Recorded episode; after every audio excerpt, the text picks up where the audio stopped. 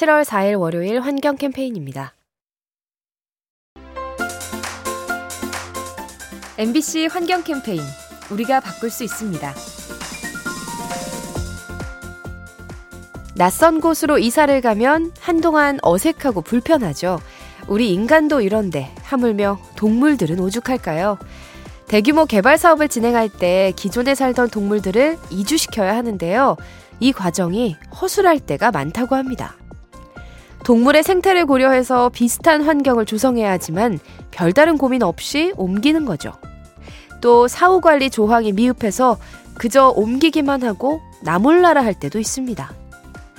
동물들을 보호하기 위한 이주 사업, 취지에 맞도록 전문성을 보완해야 합니다. 이 캠페인은 세상을 만나다 MBC 라디오에서 전해드립니다.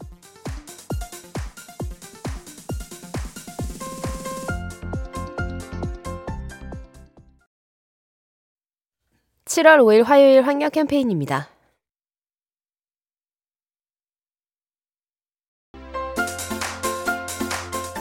MBC 환경 캠페인 우리가 바꿀 수 있습니다. 자연이 아름다운 청정국가 뉴질랜드. 하지만 이곳에도 환경을 오염시키는 존재가 있는데요. 바로 가축으로 기르는 소와 양입니다. 사육 과정에서 꽤 많은 메탄가스가 나오는데 그 양이 전체 온실가스의 절반에 해당하죠. 그래서 최근 뉴질랜드 정부가 규제책을 꺼내 들었습니다. 온실가스를 배출하는 축산 농가에 세금을 부과하는 건데요. 대신 사료 첨가제 등으로 배출량을 줄이면 각종 인센티브를 준다고 합니다. 온실가스를 줄이기 위한 노력, 농업 분야도 예외일 수 없습니다. 이 캠페인은 세상을 만나다 MBC 라디오에서 전해드립니다.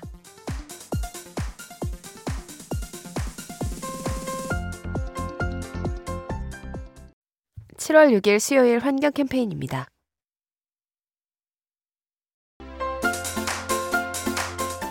MBC 환경 캠페인 우리가 바꿀 수 있습니다.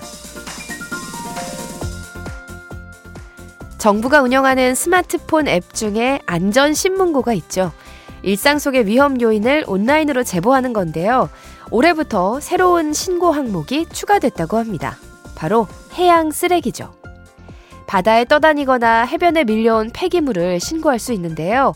사진을 찍어서 위치와 함께 올리면 관할 지자체에서 담당자가 나와서 처리하는 방식입니다. 덕분에 감시 범위가 넓어지고 오염물이 쌓이기 전에 수거할 수 있죠. 바다를 더럽히는 쓰레기, 우리의 신고로 줄일 수 있습니다. 이 캠페인은 세상을 만나다 MBC 라디오에서 전해드립니다.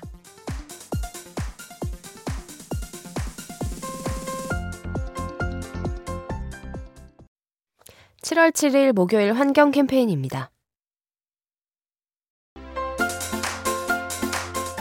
MBC 환경 캠페인 우리가 바꿀 수 있습니다. 한때 친환경 농법의 상징으로 여겨졌던 우렁이. 골치 아픈 잡초를 먹어치워서 효자 대우를 받았는데요. 하지만 온난화 현상 때문에 상황이 변했습니다. 원래 우렁이는 추운 겨울에 얼어 죽어서 적정 개체 수가 유지됐는데요. 최근 기온이 올라 겨울에도 살아남는 개체가 늘었죠. 결국 우렁이 사이에 먹이 경쟁이 치열해졌고 이제는 잡초를 넘어 농작물까지 갉아먹는 실정입니다. 급격한 환경 변화로 애물단지가 된 우렁이. 온난화가 빚어낸 안타까운 풍경입니다. 이 캠페인은 세상을 만나다 MBC 라디오에서 전해드립니다.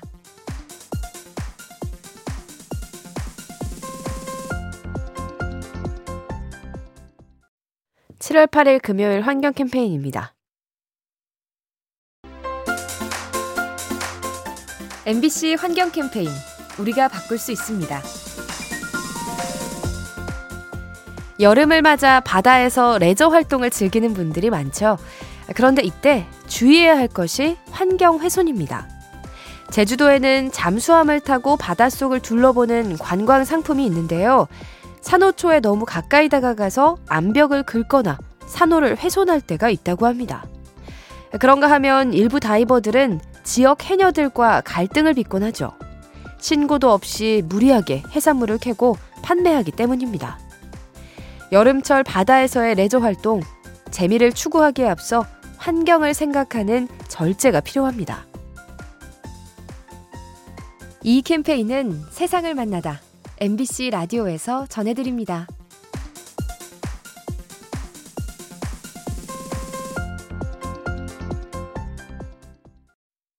7월 9일 토요일 환경 캠페인입니다.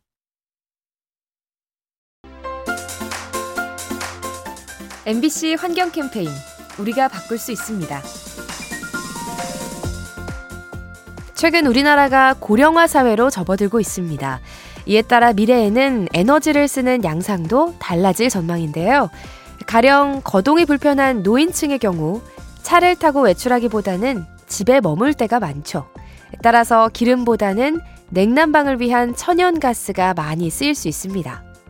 아울러 산업 분야에도 변화가 생기는데요. 병원과 같은 의료업계에서 탄소 배출이 증가하는 겁니다. 이렇듯 고령화 현상은 사회의 에너지 소비 구조를 바꿀 수 있죠. 혼란을 피하려면 지금부터 준비해야 합니다. 이 캠페인은 세상을 만나다 MBC 라디오에서 전해드립니다.